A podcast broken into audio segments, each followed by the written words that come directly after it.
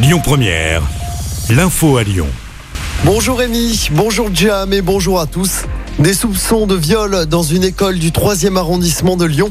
Selon le progrès, trois plaintes ont été déposées. Deux enfants d'une classe de CP de l'école élémentaire Montbriand auraient agressé sexuellement un autre élève dans les toilettes. D'autres élèves auraient été contraints de regarder la scène. Une enquête a été ouverte. Une cellule de lutte contre le harcèlement à l'école a également été ouverte. Les pompiers mobilisés tôt ce matin pour un feu d'appartement à Vaux-en-Velin. Le feu a pris au deuxième étage de l'immeuble qui en compte 10. Une personne intoxiquée par des fumées a été euh, transportée à l'hôpital.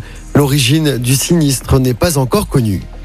Le maire de Tizy-les-Bourgs sera fixé sur son sort en septembre prochain.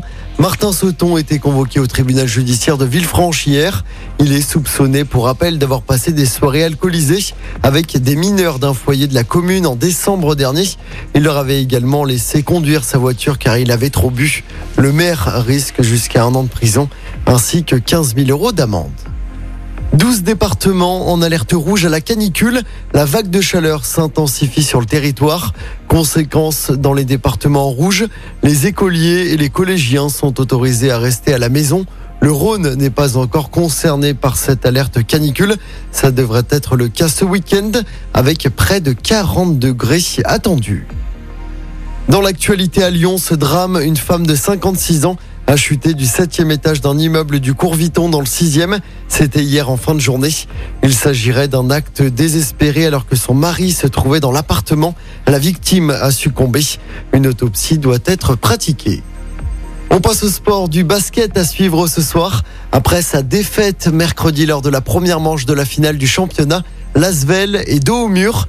Les Villeurbanais accueillent de nouveau Monaco à l'Astrobal lors du match 2. Coup d'envoi du match à 20h30. Je rappelle que c'est la première équipe à trois victoires qui remporte le championnat. Le troisième match de cette finale aura lieu lundi sur la côte d'Azur. Et puis en football, l'OL connaît son premier adversaire en Ligue 1. Ce sera face au promu Ajaccio du côté du groupe Ama Stadium.